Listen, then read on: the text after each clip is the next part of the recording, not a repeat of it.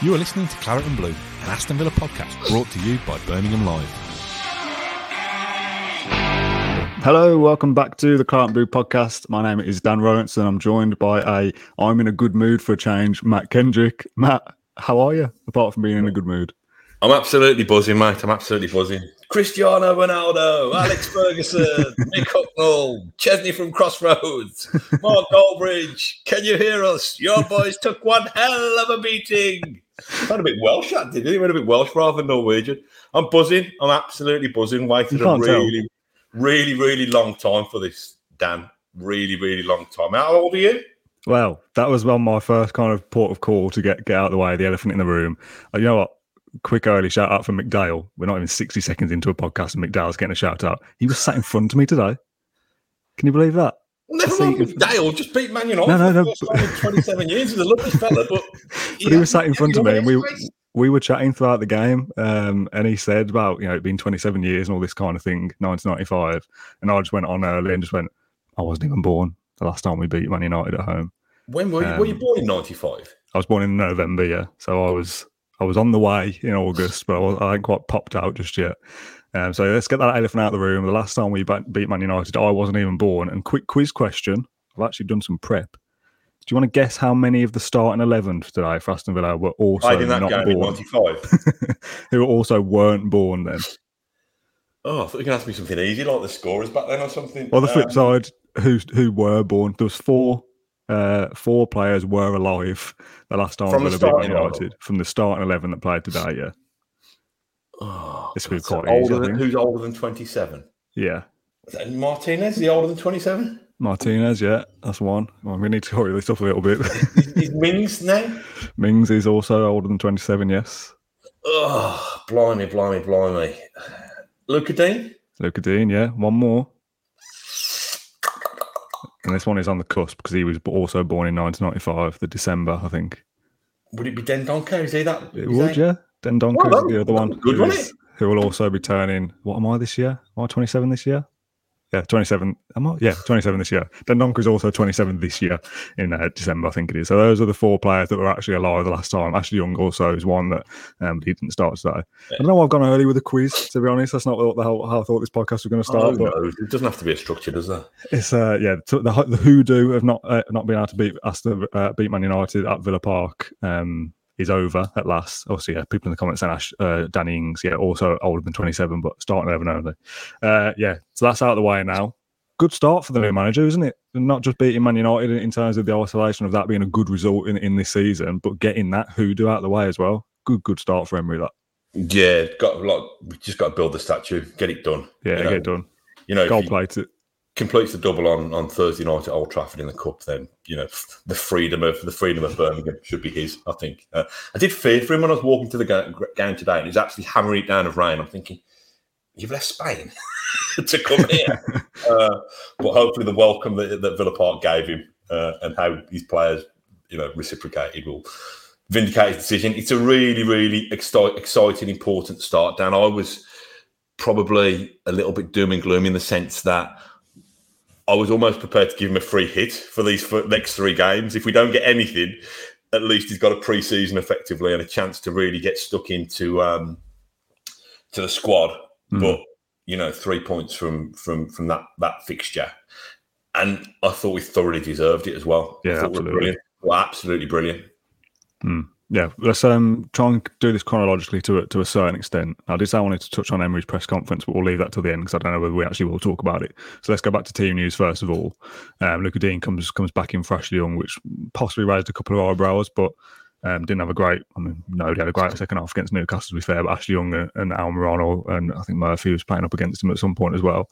Ashley Young struggled against Newcastle, so Digne coming back and being fit as essentially first George left back, paid a lot of money for him. You know, isn't um, out of the realms of, of possibility of going. Well, yeah, Digne should be starting games, and he's vindicated by scoring the free kick as well. By the way, um, what did you think of the lineup when it first dropped through? Emery's first one, Ramsey back into the fold as well. Uh, Martinez captain. Um, Martinez keeps the captaincy arm, armband, by the way, even though John McGinn comes on, which hasn't happened before. Normally, when John McGinn comes on, he gets the armband who who off whoever has it. Um, but yeah, starting uh, starting eleven, his first one. What did you make of it at one o'clock? legends, mate. My favourite eleven players ever, all of them. um, yeah, uh, he can ultimately only pick from that squad of twenty-five players. You know, really, you know, or you know the academy kids who are knocking around the edges of it. I thought it was. I thought it was interesting that McGinn stayed on the bench. Um, he clearly had in his own mind what he thought could win that team, and he was he was completely vindicated by it. Um, yeah, I don't, I don't know. I don't know whether I don't think there's any any real surprises in it, but we don't know what he's seen, do we? Um, mm. You know, I wouldn't be surprised if you know we've got a cup game next anyway at Old Trafford, but I'm not necessarily. I wouldn't guarantee that starting eleven would start away at Brighton. You know what I mean? I think he's going to be a horses for courses manager. And I hark back to the, the interview that um, that John did with um, Guillem Balagué. Um, that's still available for people to, to watch um, exclusively on Claret and Blue YouTube. Um, and is that, you know, he, he can't be defined by one system. He's defined by his flexibility and his adaptability and his in-game management. So, mm-hmm. you know, whatever I thought about it at one o'clock, by by by, quarter past two, um, I was pretty excited about it. I must admit. Oh, there's a comment here from Andy, and I didn't see this because I was in stadium with very little service whatsoever, saying you've got a trust his team selection. I read so many comments moaning about it. It's annoying. I don't really get the kind of pre-match. I mean, we do previews and stuff, which again, I've never been a huge fan of because you, are guessing a lot of the time. I think this might happen. I think that might happen. It's the same with team news. You can see a, a lineup where you think, oh, I'm not convinced by that, and they win. And other times you think, oh, the perfect perfect lineup, and, and you lose, or you're 3 0 down at half time or something silly. So I don't really get this kind of polarizing, oh, what a rubbish team, Emery out, whatever. And then you go on to do something. It's just let's see what happens first before we get carried away. Um, but just on the system and the kind of tactical flexibility that you just mentioned, in the second half, particularly and towards the end of the game, I don't know what system we were playing anyway. We made five subs. Dendoncker's playing like a, a, target man up front, number 10 kind of roaming yeah. player. Leon Bailey's played a lot of the game up front to the second striker, I think, drifting in from the right hand side and, be, and being near near Ollie Watkins. John McGinn comes on almost like a number 10 as well. So I kind of thought, you know, there's been a lot of talk about Emery's kind of 4 2 3 1 and two pivot midfielders and, and wide men coming in. I thought you might look at it and go, well, there's the two, there's the three, there's the one up front. But like I said, in the second half and towards the end of the game, it's just like it seemed like there were players everywhere. I, know, that comes with kind of confidence and you three one up at that point, but they were closing down every ball. They were kind of swarming all over the, the shop together, and you kind of wonder how have we been able to do that in maybe four training sessions Emery's had Wednesday, Thursday, Friday, Saturday. If they've done one every single day, it's such a shift in kind of identity already that you wonder what what will we see from a Unai Emery side twelve months down the line, not not four training sessions in. Yeah, I mean, I think that's that is the really exciting prospect, and I think you know to add to your players all over the place. Ezri Konsa went on on, on yeah, yeah. Driving, driving, runs in the last twenty minutes of the game. Uh, I tell you what, what struck me, and I'm very nervous for the the first couple of minutes. The real commitment to play out from the back, mm. and you know, the thing, the thing that the thing that I noticed or that, that that resonated with me was it was almost don't force the issue of this football match. Don't force the issue. If you can exert an element of control over it and keep the ball and try and build up spells of possession, then eventually, eventually there will be moments that you can pull the, pull the opposition apart, and then you can go, then you can go after them, then you can mm. bring everybody into action like that. And I thought that was the case. There was a couple of times, I think, it, even when we were nil nil, Martinez, you know, got his foot on the ball, hadn't he? You know, on the edge of the box and almost inviting Ronaldo to come, yeah. just so he could then have an angle to give it Mings. And you know, if Mings was closed down, I mean, I, I looked at Martinez today, and he is he's such, I don't know, he's such a likable as oh, a player. Yeah. He's such a likable, lovable player and some of his passing range. I don't know if we've said this before, but I think he's the Argentinian Sid Cowans because pinging, pinging kind of little kind of crossfields when the when the, the short ball wasn't on, it it ping it into the fullback. Um, and also, thought, let's not forget that Gerrard effectively stopped that because there was a period when Martinez first came, his distribution was excellent, and he'd start yeah. counter attacks by a long throw or yeah. a nice kick down to a fullback on the halfway line, yeah. and that stopped in the last I don't know six to 10, 10 months under Gerrard. So he, he was clearly actively being told not to do that. Um, just on the playing out from the back thing, me and my dad always say about like kind of that nervy. You know, what if we do make a mistake here, or what if we do something stupid? You know, we're Aston Villa. You know, we'll roll it into our own net or something. Yeah. When it works, though, you can see why people do it. You, you draw Man United in for that first goal and, and ping up a ball, and, you, and you're through basically. And there's a few occasions throughout this afternoon where you're two or three passes away from carving open Man United at home, and you think, "But yeah, where's this been for the last year?" I the same think players. it's, Um, I think it's going to be a test of all of us in the next couple of years, potentially, of how brave we're prepared to be. I don't mean brave by playing gung ho football, but for me, if Emery's insisting that we play like that, and you're right, played played effectively, it does eventually open teams up. You move them around, and you you Mm. find spaces to to you know to, to hit and to threaten. But to become pro, you know, I thought we did it well today, but to be properly proficient in that, there probably will be a couple of mistakes Yeah, along the way because you need to keep playing it to get better at it. And mm. so it's, and I think There's always times you've th- I've thought, oh, we haven't got the players to do this. Just pump it long, just keep it simple, don't do anything silly. But like you say, with practice and with a manager that that will implement that properly, it is an effective form of attack, effectively, effectively from defence. Yeah, and he will bring in players. You know, the ones who can yeah. do it will stay with him, and Yeah. he'll make them better. Hopefully, the ones who can't, he'll replace them with better players who can.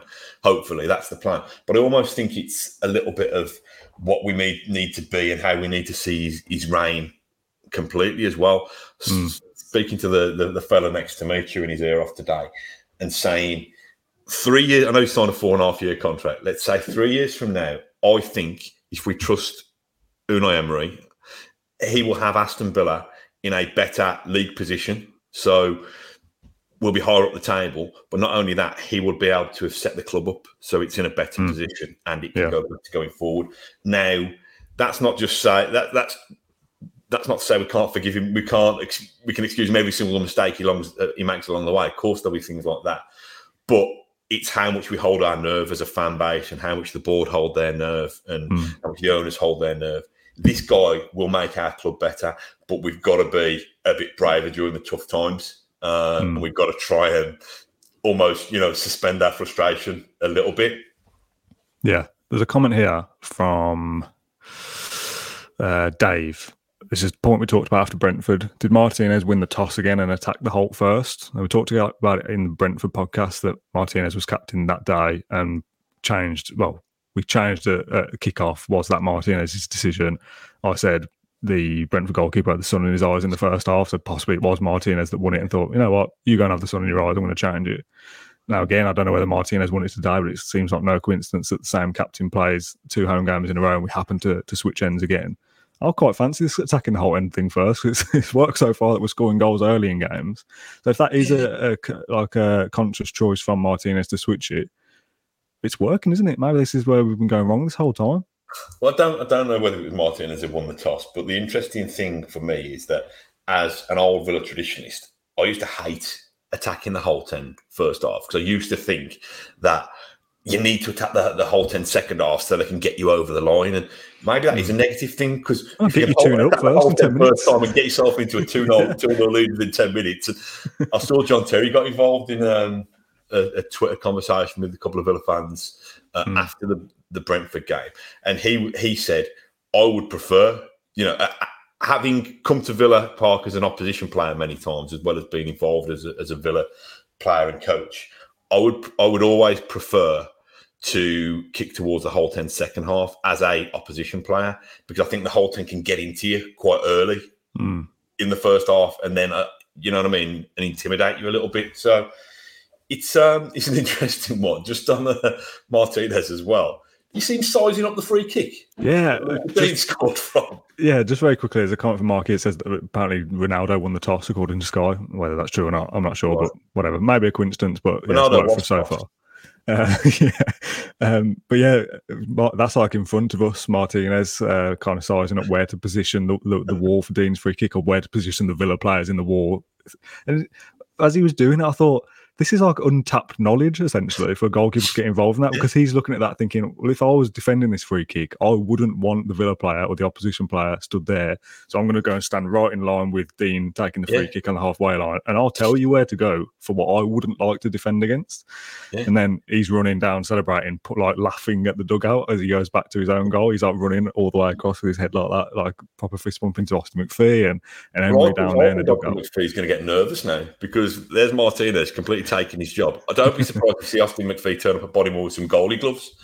Um, But Monday. yeah, another little great bit of uh, kind of gamesmanship or you know the dark arts or whatever you want to call it uh, to kind of get involved in that as a goalkeeper and as the captain and you know, whether how, how much effect that's had on it, I'm not so sure because it, it's a good free kick as well. But yeah, just again, a nice little. You know, if I'm doing a, a piece of things that happen during the game away from the, from the actual match itself, that'd be one thing that I'd highlight as a that what an interesting quirk that was. Yeah, you know, another interesting quirk, which uh, I don't know, it's fairly fairly bizarre when, when the Holte End started playing catch with the ball. Yeah, I love first half? like Can't remember when Uh, second, I think. just had a game of catch for about a minute, and you could just see. Uh, I think it was Ronaldo getting more and more upset Oh, and yeah. uptight. It's good Uh, that, isn't it? Upsetting Ronaldo. Yeah, it's brilliant. That was one of the um, that was one of the byproducts of the victory. That was uh, was hilarious. Was it was it when he was complaining? He was calling for a, a corner, and we gave the, the referee finally gave something our way and gave uh, Hmm. gave a goal kick, and the Holte End started chanting, chanting "Sue" at him and, and a cry in a minute, which I thought Yeah. was uh, I thought was very amusing. Yeah, love stuff like that. Little Mings Ronaldo spat or whatever you want to call it. I've well. not seen it back either. What happened? No, I've not. Like, you kind of saw it at the corner of my eye unfolding a little bit of argy bargy. I don't know who started it. I think they were both booked, weren't they? Which is the the standard kind of refereeing. I mean, we've got VAR to intervene now if anything was more, and they did check it in there for violent conduct. But I don't know who for in the stadium. It just said violent conduct. So I thought, well, it's probably against Mings, isn't it? No, Man United and, and Aston Villa. If there's VAR intervening, it'll be to our, you know, to our uh, yeah, that was it. To to Man United's benefit. Um, but yeah, I think both got booked. I don't know what came from it, but again, I thought, well, if he's not sent off Ronaldo for that, he's wound up, and I like that. You know, just Ronaldo being wound up and upset and looking like he might cry in a minute and flailing his arms around or whatever. That's worth it alone. Well, that's probably well, I say probably probably end up drawing him in the FA Cup. Um, that's probably the last time we're going to see Ronaldo at Villa Mm. Park. Um, Yeah. Certainly in a Manchester United shirt. So I'm so glad that he didn't score, and I'm so glad that he went home miserable. Okay, fair enough. um, just on Coutinho, very quickly, Ash tweeted um, from Emery's press conference that he's injured uh, quadricep, something in your leg, I think. Uh, I don't know how long it will be, but today he couldn't play and he's not going to play until after the break. It's a muscular injury. So, I mean, not a huge loss, is it? Coutinho not being available, to be honest. So we've, we've played all right. No, it's not. But I hope we don't. I hope we don't write him off completely. No, I he's got a fresh start that- like everybody else. yeah, I hope that um, Emery can. I hope that he, he gets the break, um, and when he returns, we, we we're able to to find out what make him, makes him tick because it'd be such a Villa thing to do to have a player of that quality and for him to just you know disappear um, with with hardly really making his mark. Um, Well, yeah, he wouldn't have got in that team today, would he? yeah, if the team is pairing without him, I'm not, not really that bothered to be honest. Yeah. Um, like I said, this will be a little bit all over the place. Try to do it in chronological, order, but we've gone into the game now. Just quickly, the pre-match kind of atmosphere and, and stuff around the game. There's the Holte End display, um, which looked really good. I wasn't quite sure what it was trying to be at first. Um, There, was no, there weren't enough people there, were they? Doing it at first, it looked a bit. yeah. I, I imagine those cars have something like like hold up when the players come out or something, and Yeah. people went early, like a couple of minutes before, and there was a few splodges of blue around. And I thought, is this going to be like AVFC or is it a lion or whatever? And I was trying to Yeah. think, well, what's this going to be? At first, it was like the kind of painting that your kid have painted at nursery, and you said nice Yeah. things about it. And then by the end, it was like a Picasso masterpiece. By the time everybody got the memo, uh, but it looked good. The atmosphere was great. Atmosphere was great. good, yeah. And we've talked about atmosphere a lot on this podcast, and you know, it kind of lacking a little bit in that kind of two-way street of the players needing to give us something to cheer, but also us needing to kind of bite the bullet and and, and cheer them, cheer them no matter what. Um, but yeah, it was good today, and, and no surprises it coincides with one of the, the best results of the season. That is one of the best atmospheres of the season throughout as well. Yeah, it's, it's any football stadium, particularly Villa Park, is at its best when it's a proper mutual appreciation so- Yeah. society, isn't it? And, and, and both sides, the fans and the and the team, are, are, are provide doing their bit. Uh, again, the thing that amused me was when the Holte End called Unai Unai gives a wave, and he was actually pointing directions rather than waving, but the, the Holte End cheered. And he went, Wait. "Hey!" yeah, yeah, that was funny. big fan of that. Um, Um, again, the other thing, Pre-match. well, the, John McGinn song came round, and we had to remember whose man he was this time. because he's been Bruce, he's been Smith, he's been Gerrard, and now he's he's Unai Emery. So it's a good job that Unai Emery fits the song, isn't it? And it's not yeah, well, I think André that Villas-Boas was one of man or whatever. we recruited him, To be honest, I think I think that's. Uh, but yeah, no, it was brilliant. We've had a really, I've had a really lovely day. Thank you, Dan. Well, again, some again something we talked about on the podcast of uh, and privately as well of oh, Villa Villa Sunday, bit of a chore. And some people look at that and go, "Oh no, I always love going to the Villa blah blah." And it is, you know,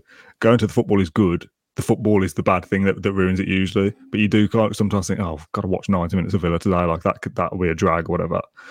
But it was nice to be able to look forward to a game uh, and be excited about a fresh new era and to come away from it and having a good day uh, a three points and a performance that was worthy of something, you know, worthy of the pre-match excitement.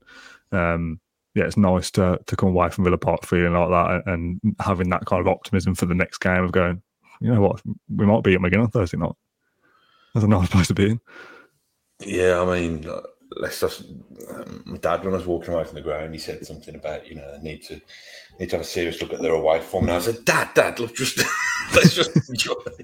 Wait, is wait more than the quarter, more than a quarter of a century for this one? Let's just at least get home, and we'll worry about the next game in a bit. Um, but yeah, it's it's got everybody with a real a real spring in the step, and I thought the um, jumping all over the place, place a little bit as per, but.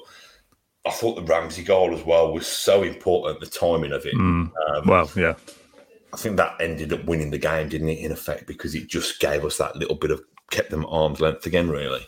Mm. Um, and a, a big, a big shout out to, to Ollie Watkins today. From, I mean, I've been critical, critical of Ollie Watkins about some of his approach play. You know, we've all, not all of us, but lots of us have been critical about his finishing. Uh, but the way he held the ball up and managed to manoeuvre it into space and to, to get the move, move rolling for, for Bailey's opening goal was brilliant. Brilliant centre forward play. I thought he did really well.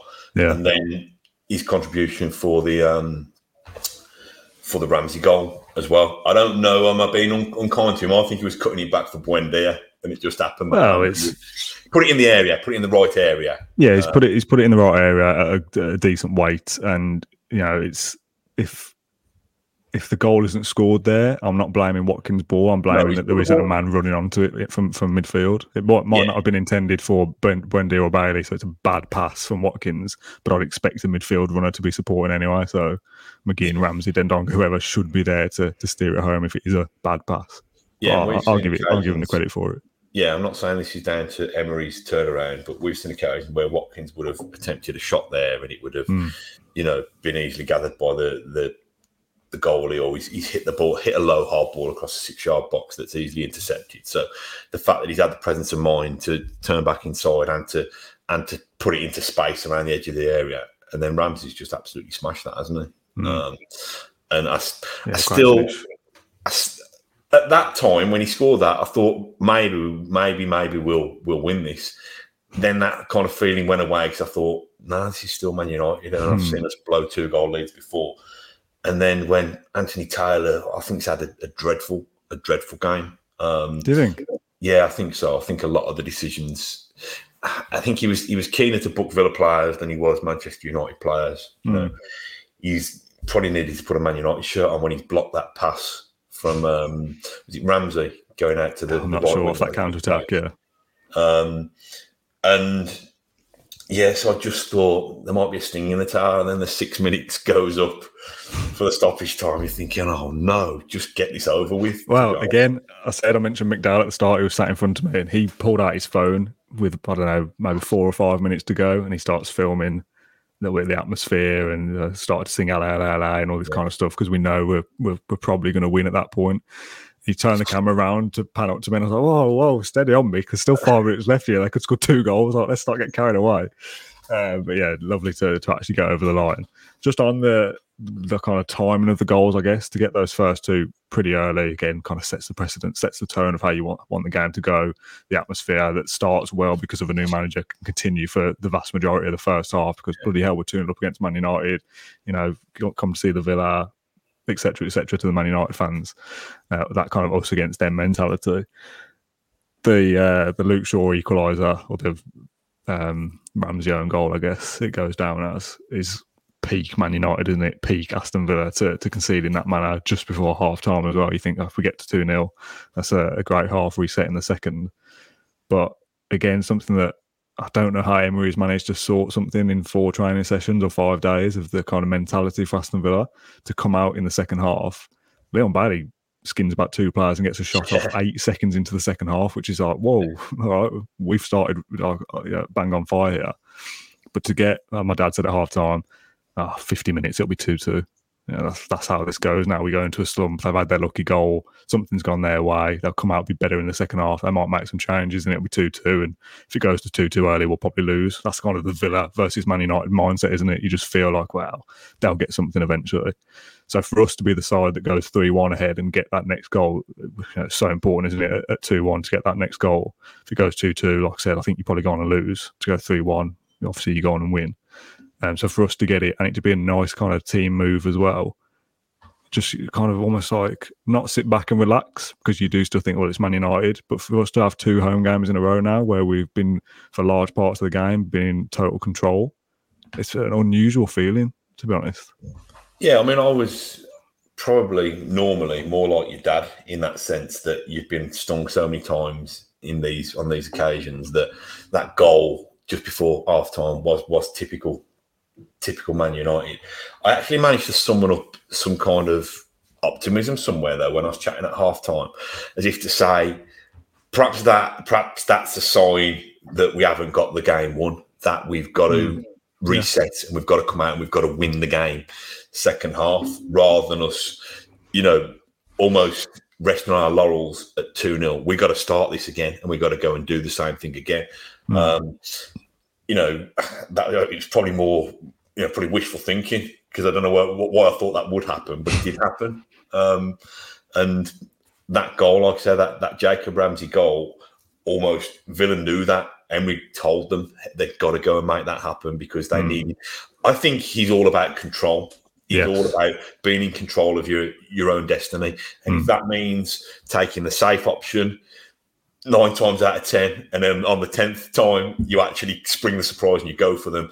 That's fine because if you if you concede ground, you concede possession, you're more likely to concede goals. Whereas if you're yeah. You know, like I said, in control of your own destiny and making the right choices more often than not, you've got more chances of, of, of winning the football match. Um, mm. It's we, one matching, you know, it's, we've yeah. seen managers come in and, and win their first fixture, albeit not against Manchester United at Villa Park. Um, this is not vintage Manchester United, let's face it, but they're still a, still a decent team for us to beat. I mean, they've but, not been vintage Man, vintage Man United for a long time and still managed to beat us every single year at Villa Park, or yeah. for not to beat them at Villa Park for 27 yeah. years. Yeah. So I think what I'm saying is I'm so excited and so encouraged by what, by what I've seen. Hmm. But um, Unai and his players have set the bar pretty high now. so. Well, I said, like I said, I wasn't going to get too carried away with any managerial appointment because we've had so many false dawns. I want to see, you know, some some, some kind of proof at Aston Villa on the pitch to make me go right. Yes, this is the right guy. This will work. And I mean, it's still only one game, but there has been encouraging signs today. We've obviously won. We've we've got rid of that hoodoo of 27 years of not beating Man United at Villa Park, but it's still early to get too carried away. I want to see it consistently from Villa that this is is the right appointment. But it's a bloody good start to, to beat Man United on your on your first home game. Let's not let's not be um let's get let's not be wrong about that and, and kind of make out that it's not a big deal because it is. Um, just going back to the being in control thing, me and John were speaking about the the masterclass video that Emery did with the coach's voice a couple of years ago about the Sevilla Liverpool Europa League final and he's t- it's all in Spanish, so it's subtitled. But he's talking in that about Liverpool scored in the first half, and they were one 0 down at half time, um, and how like tweaks he had to make at half time to eventually go on and win the game. And obviously Villa aren't one 0 down at half time here, but there's that kind of semi sucker punch of the the Man United goal and, and how that would have affected the dressing room, and how it would have affected the dressing room in Villa years of you know Villa years gone by is. Well, we gave it a good go. Man United would be better in the second half and kind of shrivel up and, and die Yeah. in the second half. And in that video, he talked about how he didn't really change anything tactically. It's not. It's not about that. It's about mentality and about how we how we uh, kind of approach the the second half. I don't have to change it in terms of personnel or systems. It's about mentality, and we've got to go after them. We've got to make sure that we we change the game here. It's up to us to go and make a difference. And I wonder what what was said at half time you know, to, to to make us come out so early. And like I said, Leon Bailey getting a shot away eight seconds in, scoring the goal four minutes into the second half. Just saying, you're in control of this game. You know, it's a lucky deflected goal. It's about us. Yeah, we got on time intensity from from the off. Once the, the whistle goes in the second half, we will make it three one and we'll win. And having that confidence and belief in yourself to control the game and go, yeah, it's Man United, but we're at home, we're winning. I wonder what was said and, and how much of an impact that will have on, on Villa going forward from a, a mental point of view to have that belief in themselves. it's remarkable within the short time frame to have done that. Yeah, if you yeah. imagine, you know, I think the bits that I've seen of him, his English looks sound sounds good, uh, and I think he'll be able more than able to communicate in English. But if he's been how had to get his ideas over that quickly, I think I've seen a couple of interviews that the Villa players have given saying that he hasn't had one one to one time with them yet. He's only Mm. really spoken to them as a group. Um, I think it's I think it's it's really encouraging. Let's not forget, Dan, that effectively the squad of players that he was picking from today uh, is the squad of players that got battered at Fulham and self-destructed a couple of weeks ago. The squad of players that you know were undone too easily in the second half at Newcastle. So the thing I've heard a lot from him is talking about confidence. Now, I don't really know. I don't know how you instill confidence. I don't know whether it just comes or whether it's just arm around the shoulder or I don't know. But the that seem they seem to be confident enough to adapt what he wanted straight Mm. away. So whether he's he said, "You just go and play. This is on me." You know, if things go wrong, this is on me. You just go and play. Um, I don't know, but I want to see more of it. I want to see more of it. I think, think it was just give us give us our mojo back. I think. There was some discussion between Emery and Douglas Luiz on the pitch, and then Douglas Luiz went off to speak to Matty Cash. I wonder whether Douglas Luiz is acting a bit of a translator. Yeah. Uh, obviously, Martinez is captain who he knows and, and could speak Spanish as well.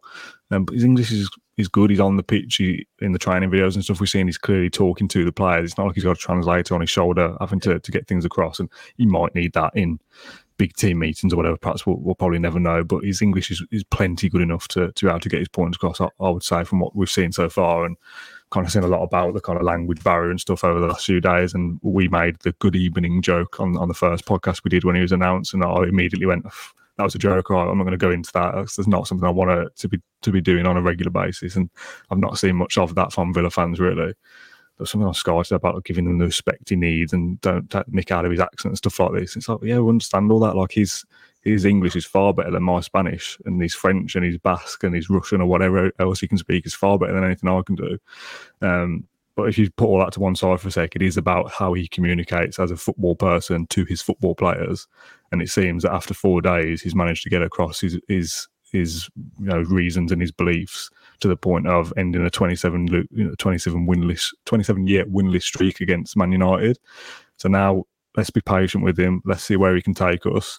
So if he can do that after a week or less than a week of being in charge, it does kind of feel like if you're patient with Emery and you let him kind of have control of the club to a certain extent, he will be successful.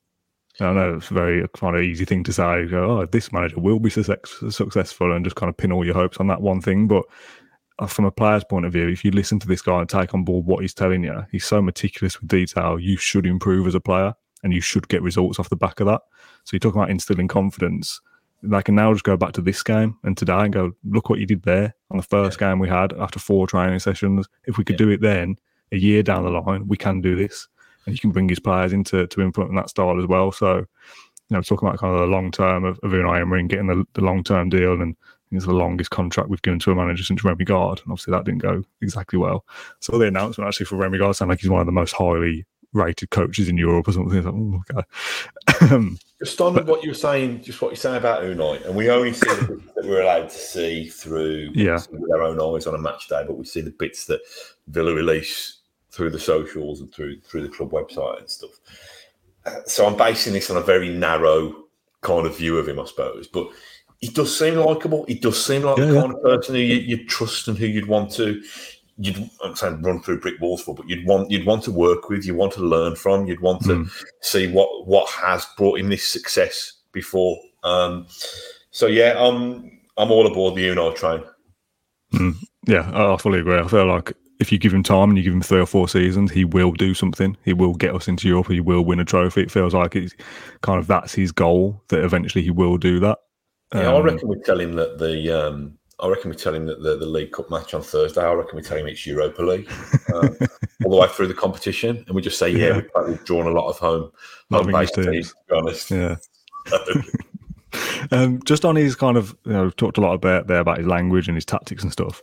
Just on his in-game management as well today. Obviously, a, a, a difference to first of all Ten Hag, who probably stood in the the Man United dugout for about three minutes throughout the entire game, and also obviously Steven Gerrard is predecessor. So we, again, we talked a lot about kind of being a lot of shots of him on Sky being sat slumped in his seat, and we're just wondering, does he know how to change this? Does he get involved or not?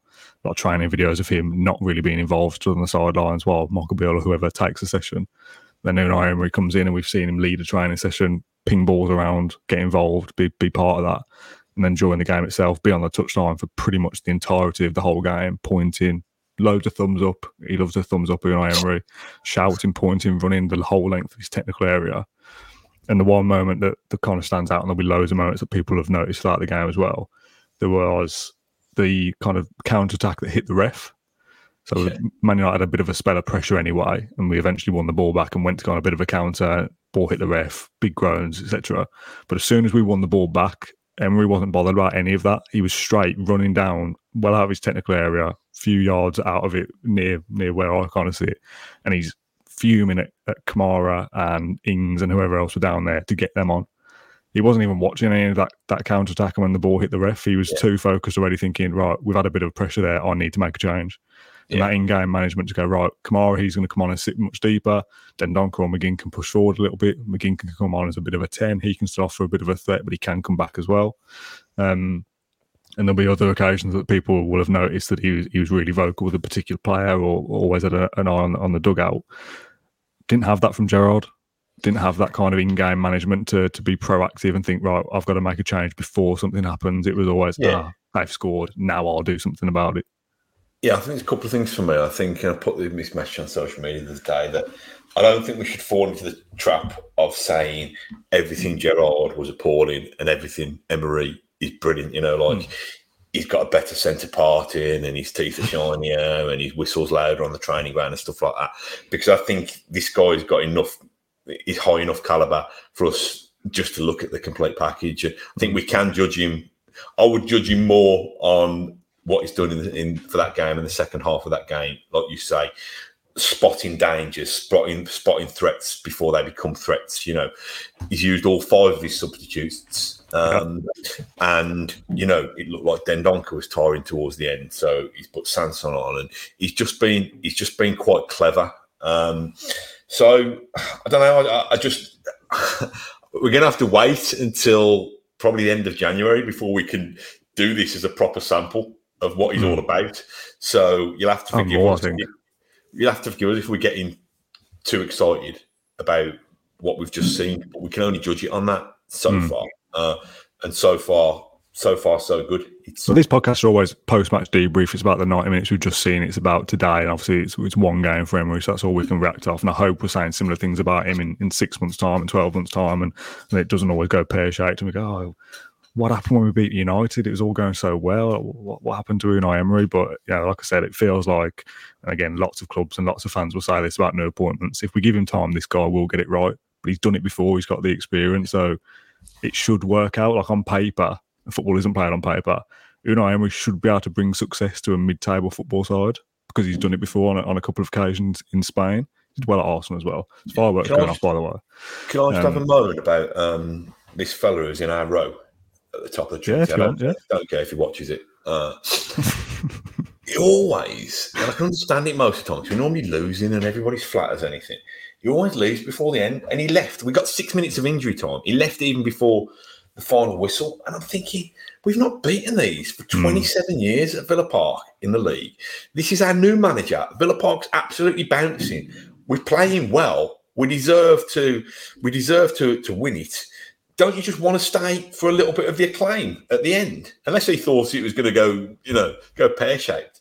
And I just I think, listen, I don't like traffic. I'm not a fan of traffic. I park 20 minutes away from Villa Park, so I don't get don't get stuck in traffic. But surely you've got to stay for the end of that. And I just it made me think does he even know that the kind of the, the boat hit the iceberg in Titanic? Did he stay that long? you know, does he know how it unravels at the end of Usual Suspects? Because he's no spoilers. I've never seen it. Well, ask him, mate, because he won't. But he won't give any spoilers because he ain't seen the end of it either. And I'm just thinking, I don't know if it was just a one-off. He might have had, had an emergency to dash to or whatever, but he does it all the time. Just thinking, yeah, is there no joy? Is there no shared joy in that moment where we actually celebrate the final whistle because we've actually achieved something as a collective? Yeah, that was interesting as well. Emery straight down the tunnel, which I thought was a... got a lift on with that fella. Yeah, maybe. Yeah, I thought that was a little bit a little did bit he, strange. Did he or did he do it? Because we moaned about Gerrard for going. Well, this was it. Yeah, I, I, mean, I've seen Gerrard stay out longer after after a defeat, which says, says it all. Um, but Emery was straight down, handshakes with, then, with Ten Hag, maybe a little ripple uh, and then straight yeah. down, a few handshakes and stuff down by the tunnel, and he was gone. Yeah. That was it. Um, which again, so I was, was trying to get a, a, photo with me? This is this is a sad Villa fan. And we've not won a trophy. We beat Man United at Villa Park. I want a photo with me kids. Well, they'll have kids the next time we beat them, so it's worth taking a photo. yeah, I'll be a, You'll granddad, be a granddad yeah. the next time we do it. Um, but yeah, I just thought it was semi interesting. And again, I, I talked about the pre-match press conference at the start of this, and I suppose this is a good way to kind of shoehorn it in. Kind of the fanfare that's come with Unai Emery and your thoughts on that because when it was Steven Gerrard, it was you know big name ex player. There was a lot of kind of national media attention on it because of who he was. There was a lot of this Purslow Gerrard narrative. Oh, you know, well I know him, but we don't go to the cinema together, all that kind of stuff. Yeah. And we probably all got carried away with that to a certain extent. Did did a decent job at Rangers, come down, new Premier League manager, shiny, exciting. Let's see what happens. And as much as Emery is, there's been a lot of kind of like social media love for him from Villa fans. I don't know whether there's been much national media interest in Emery coming back, apart from the oh, it's the guy that was at, Arsenal after Wenger. He's back. Everyone kind of like let's see what he does this time. Um, it's definitely positivity amongst the Villa fan base, but kind of the external fanfare that comes with it, and then the stuff that Villa have put out as well in comparison to to the early days of Steven Gerrard. That I don't know whether this is work permit issues, but he's kind of announced, but then we don't really see any pictures or video of him for ages. And then we get an iPhone picture of Nassef and, and Wes taken at some point, uh, and that just gets on social media. Then there's an interview a couple of days later and a press conference a couple of days later. It's a bit of a training video, but it's still not a great deal. Even the unveiling press conference only lasted about, I don't know, six or seven or eight minutes or something. It wasn't this huge deal. Um, and then today, the the pre-match stuff of, of, him coming out is kind of muted to a certain extent because of the the armistice day stuff as well. And then he strike down this one at full time, and it's kind of like it's a big kind of deal, big deal appointment. But the kind of fanfare around it hasn't really been as big as I might have expected it to be. I don't know whether yeah, it's the kind of lessons learned. I don't mind the way that it's been it's been unveiled and announced and introduced to us in little installments. So I don't mind that. I'm not sure the press conference was that different to the Gerrard one, really. I mean, you'd still got still got Purslow and and and Johan Lange, Lange, Lang, Lang, Lange, um, and the manager there. You know, he's not Purslow's not going to suddenly Villa wouldn't entertain questions where, where you're asking them about in that environment about Gerrard and what went wrong. And if I'm being honest, like the evil journalist in me would want to use that opportunity to ask questions and to try and find out and to quiz the hierarchy about what what did go wrong. But equally, I don't think that's very respectful for, for Unai Emery in that mm. situation. Mm. This is his, his unveiling. You know what I mean? Why should he be hijacked with with that basically? So yeah, I don't. I like the fact that it was a, a little natural photo with with Sawiris and um and Emery. Uh, I like it because again, I've said before, I want, I want I want to see action on the football pitch before I get carried yeah. away. So I don't need a 25 minute sit down interview and, and a million press photos and you know being all over Sky Sports and stuff. I'd rather us do what we've done today, be kind of go a little bit under the radar. The game wasn't on TV today. We beat Man United uh, and we've kind of let the football do the talking. I'm not seeing anything from Emery post match apart from one quote which says, oh, it's gone off my phone, but something like, I'm proud to be here and I'm glad we beat Man United. Oh, I'm a privileged man to be here and to win against them, is the quote Villa tweeted with the video, which obviously I can't watch just yet. Um, so again, I, I like that. I like the low key element of it. I don't. I don't need flashy fanfare, big name, sexy Steven Gerrard appointment. I, I want proven football manager to win games before before anything else. Yeah, he's probably getting his practice in for when it doesn't go so well. This parent down the tunnel said, "Well, listen, you can't knock me. I used to. I never used to do it. I down the tunnel when, I, when, when we won. Um, yeah, I mean, you mentioned about the Gerrard thing. Not... stuff on the way in, and yeah, yeah. You mentioned the Gerrard thing, and it's not the opportunity to ask it, but I did find it semi amusing that that Pers was kind of sat there going, "This is our biggest appointment since we got promoted." And it's like, well, the, the, last one was pretty big as well, and we got that one yeah, wrong. So let's kind of acknowledge that yeah, to a certain extent you kind yeah. of laying it on thick like that, almost kind of trying to completely brush over the fact that got the got the last one spectacularly wrong. I thought he looked a bit nervous. I did. I think I think he ended up calling the the co-owner Weds Wed Seasons. I think he stumbled over his his listen. We, I'm always oh, we all do. Uh, I just thought he looked a little bit uncomfortable and nervous. Um, but you know, it doesn't matter. I, I, don't, I don't really know why I brought it up. It's just we've not spoken about it on the podcast. I thought we should touch on it, but we've had a game since then that we've won. So let's let's move on from the presser and let's move away from the game as well because I think we've probably talked about everything in the game that we wanted to. Unless there's anything else you've there's just another just thing that, that, annoyed me, and this was before the, the game, and I think I must be turning to um, an old an old prude or something. But I had to meet a fellow I know, a Villa fan, and I met him by the um, by the McGregor statue, and it was hammering it down in rain, so everybody was hiding under whatever shelter they, they could do. This was about half past one, half an hour before the game. But just seeing the McGregor statue, the plinth of that statue turn into a rubbish bin. There's all kind of empty cans and plastic pint pots and all these kind of things. And I just think, I know it's raining. I know people aren't going to go searching far and wide for a bin, but is there not a bin? I probably should have looked they've myself. Got those, they've got those big like industrial bins by the, the dugouts by McGregor's Stanks. That's where I go in. So put your rubbish in the bin. Yeah, so I just found found it looked a bit just a bit cheap and nasty. And I think we should treat treat things treat our property with a bit more respect than that. But yeah, anywhere I don't like litter and stuff. There. There's bins everywhere. Put your rubbish in the bin. I'll take it home and put it in the bin. Um, let's talk about the badge quickly two new badges released this week. Um, I think it was supposed to come a little bit earlier, and then Steven Gerrard was sacked, and it probably wasn't the right time, to be honest. Yeah. Um, we talked about this kind of stuff a little bit before with like the new stand and stuff, and I've always kind of poo pooed it a little bit and gone, look, I want to win football games. I don't really care about a new stand. I don't really care about a new badge, new kit, training range, whatever. Win some football games. That's all I'm really bothered about. But we have got a vote now on this round round badge or the lamp Not badge. Sure. What? I'm not going to vote vote right now, have I? No, you haven't got to do it right this second, but fans have got to vote. What's the deadline for it? This Wednesday, I think it is. is it? I'm sure it's Wednesday.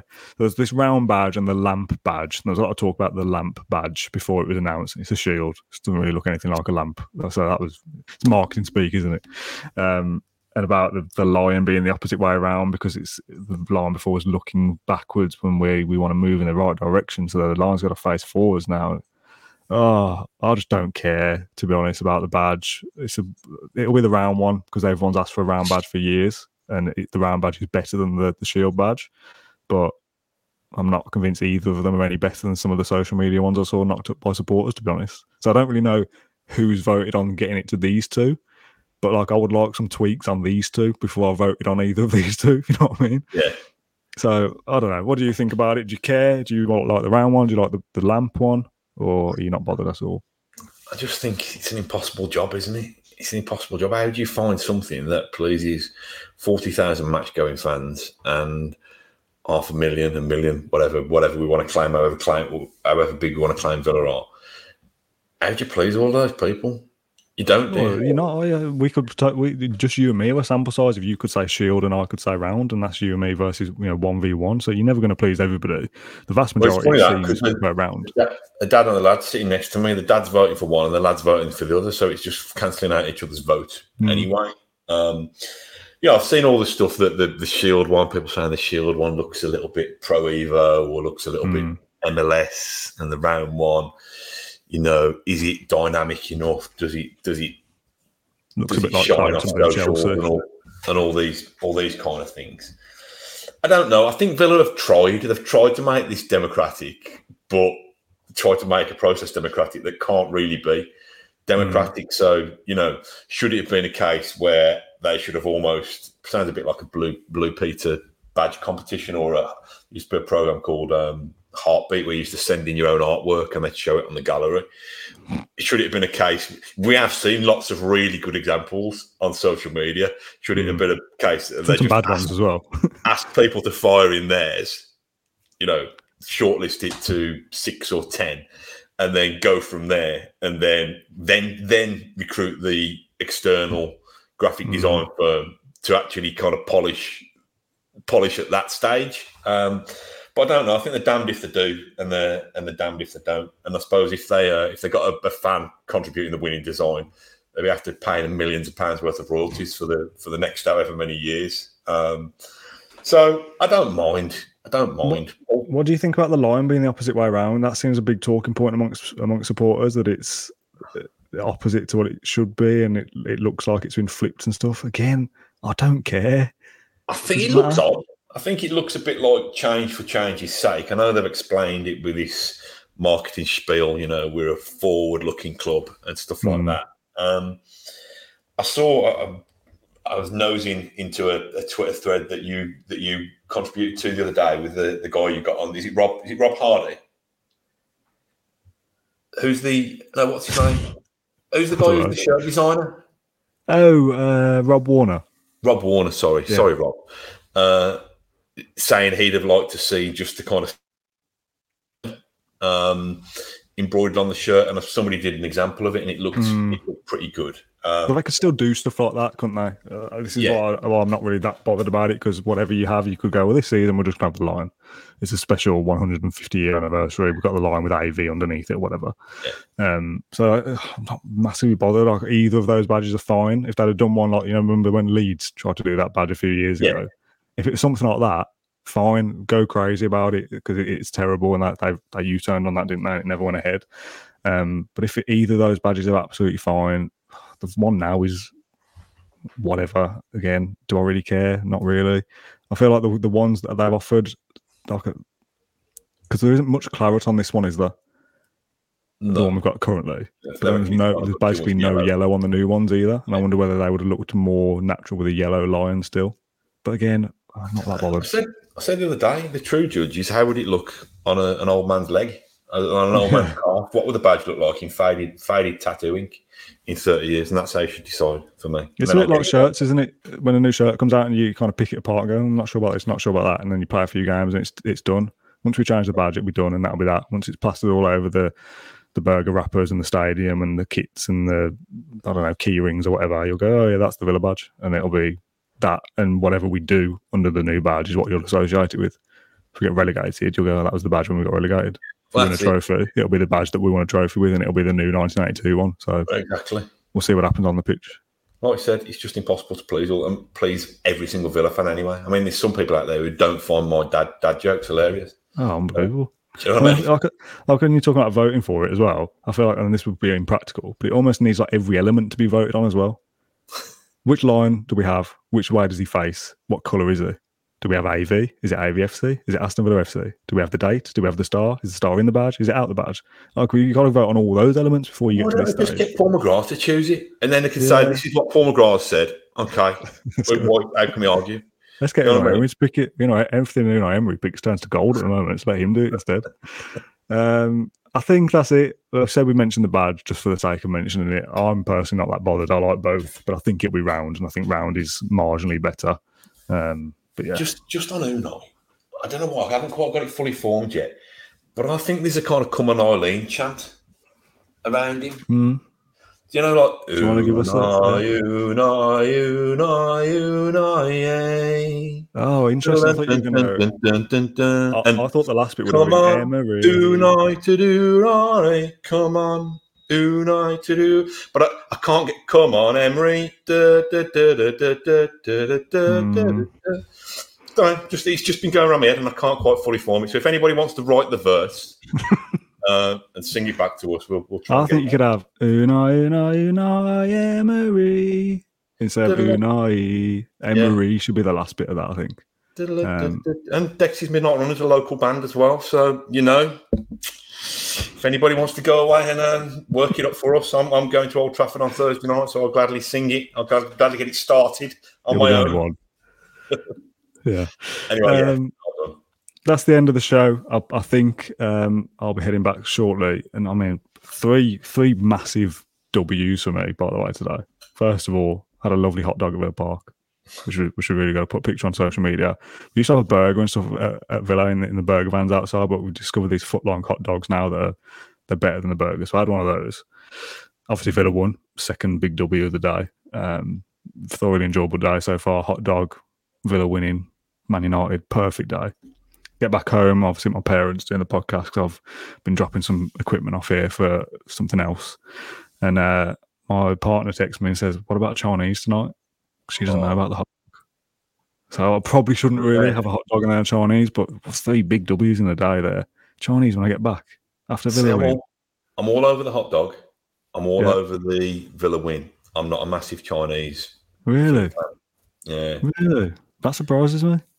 I went. I've never really been a, a master, a, a, a connoisseur of the kind of sweet and sour. And I think when we went to Hong Kong with Villa in when was it 2011? 2011, We went to this restaurant. Have you ever have ever shown it you? And it was like the chicken's head.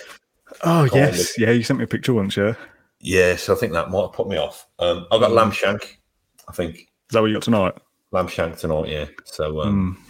Can I just give a quick shout out to somebody who not only um, accosted me and said nice things about you, but about me, but he accused you of being miserable. He said you're too Ah. miserable and down. Uh, so the fella was a was a Victor Meldrew. No, his name was what was his name? John Reedshaw, I think he said, and I think he said he was from Yorkshire, but I needed a wee at the time, so I didn't really uh, chat for very long. But I think it was John Reedshaw, John Redshaw from Yorkshire. So I have told him that I'll try and cheer you up, and thankfully Unai Emery's done the done the trick anyway. So I hope John Well- Cena is both smiling today. I'd like to think Villa people wouldn't think that whilst Villa were winning because there's no reason to be. But when like Gerrard was on these big losing streaks, people are going, "Oh, too negative" in the comments. It's like, what do you want me to say? Would you? How positive can I be about Villa being bottom of the table or in the bottom three or whatever? Like, I'm, I've got every right to be annoyed and frustrated by that. Oh, don't don't get grumpy. You've just you've Oh, finished on your saying, three three saying. big dubs. You know, you've had your Just- Octavio, you've had your just Villa have won. So Someone come up to me and said that they that they love the podcast and they were uh, someone else said something about the live show. I think they were had missed out on a chance to get a ticket. And McDowell again talked about talked about you and said pass on my regards to Mat and the family and and asked how you were doing. what a man. Pass on my regards back to Mick as well. And we've Well- sold out the podcast, haven't we? I, won't- I, I won't say it. I won't see him now to Boxing Day. There's no home game to Boxing Day, is there? So unless unless McDowell's going to get a special guest invite to the live podcast event, which is a possibility. He could do Um, actually. You could do. but yeah. Hey, actually, you won't see him till Boxing Day. But guess what? Unai Emery, he's a BA Baraka style, isn't he? Hey, Yeah, yeah. not- I was going to ask you actually.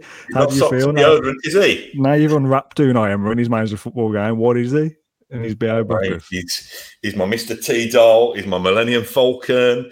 He's my first hi fi that I had. He's my first Sony Walkman. He's probably my first um, whatever I had Amstrad, Commodore 64, whatever whatever presents I had that I actually enjoyed when I was a kid. Not that I'm getting carried away, you know. He's all of them, wrapped with a bow. Right, great stuff. Uh, yeah, Claret Blue Live uh, is sold out for uh, Friday, the 18th of November at the Aston Inn. I don't know why I'm plugging it too much because no one else can buy tickets now, so I'm lucky for missing out. But uh, yeah, thanks for everyone for for selling that out in a couple of days. Um, it kind of is a bit more real now. When we first set the tickets live, I was thinking, oh, if we only sell out like 10 in the first couple of hours, I'll be a little bit concerned that we're not going to, uh, you know, we're going to turn up there and it'll be like us four, my parents, your wife, or whatever. And it was just like, oh, there's there's 10 people we know, and that's it. Um, so for, I've got to drive you all, all the equipment there, or- by the way. uh, that's my plan currently, yes. Oh, is that great. problem? So I'm not having a drink. Okay. Oh, yeah, of course. I never thought Well, about We'll we'll take this off here. Okay, yeah. don't drink and drive. Don't drink and drive, kids. I definitely shan't. you know, over time, I might have to get a lift. Yeah, not thought about that. We'll think about that near the time. But yeah, it's real now. It's happening. Uh, live podcast Q and A with the 150 or so fans that will be there on the night. We've got a raffle with some pretty good prizes as well, which have started to arrive now at my house. Um, so thanks to the people that are sending me those, uh, raising money for the AVFC Foundation and Acorns as well. So we are filming it. There's a few people asked that they're kind of like gutted to miss out, and we'll, we'll be live streaming it or anything. Um, we are filming it. It will be on the podcast channel. no, Joshua, you can't just turn up because it's a function room. It's got a limit. There'll be security and stuff. So everyone who turns up has a ticket. If you turn up without a ticket, you will be denied access. So I'd have to be really kind of miserable and negative or whatever John, whoever it was, said how negative I am. If you turn up without a ticket, you cannot come uh, come in. So that's happening. Uh, less than two weeks to go. Start the preparations for it soon. We'll work out how we're going to get there and get back and get the equipment there. We'll have a chat about that later. Yeah, but Mat, thank you for joining me this evening as we approach one hour on the post match debrief for beating Manchester United. Where I feel like we've probably not really spoken about Man United that much, to be honest. But uh, that's the way this podcast usually goes. So thanks to the 700 odd people who've tuned into the show. Uh, we appreciate you watching us as always. In terms of the next week or so of, of content, I'm not sure where we go next. Um, we might do one on Monday or Tuesday, um, tomorrow or Tuesday. You're not going to do one after United on Thursday? Yeah, or the next one because it might be like a Man United preview for the cup, maybe if there's a presser, but I'm not, I'm not sure because we've just played Man United, so I don't know whether we'll do a preview or not. Yeah. But, but it'll be Thursday night or Friday morning. We'll talk about Man United, and then we'll talk about Brighton on Sunday night. Uh, it's on TV, isn't it? Brighton, I think. So we'll do it Sunday afternoon, um, and then it'll be Can't Be Live. So yeah, that's the outro. That's all the plugging and stuff I had to do. Mat, thanks for watching. Uh, thanks for joining me. Sorry. Thanks everyone else for watching. And uh, do you want to give us one more rendition of that before we go? Yeah, you're going to join in. Unai, Unai, Unai Emery. Thank you for listening to Claret and Blue, an Aston Villa podcast. If you enjoyed today's episode, then please do let us know. We love hearing your feedback. We'll be back soon with another episode, but until then, up the Villa.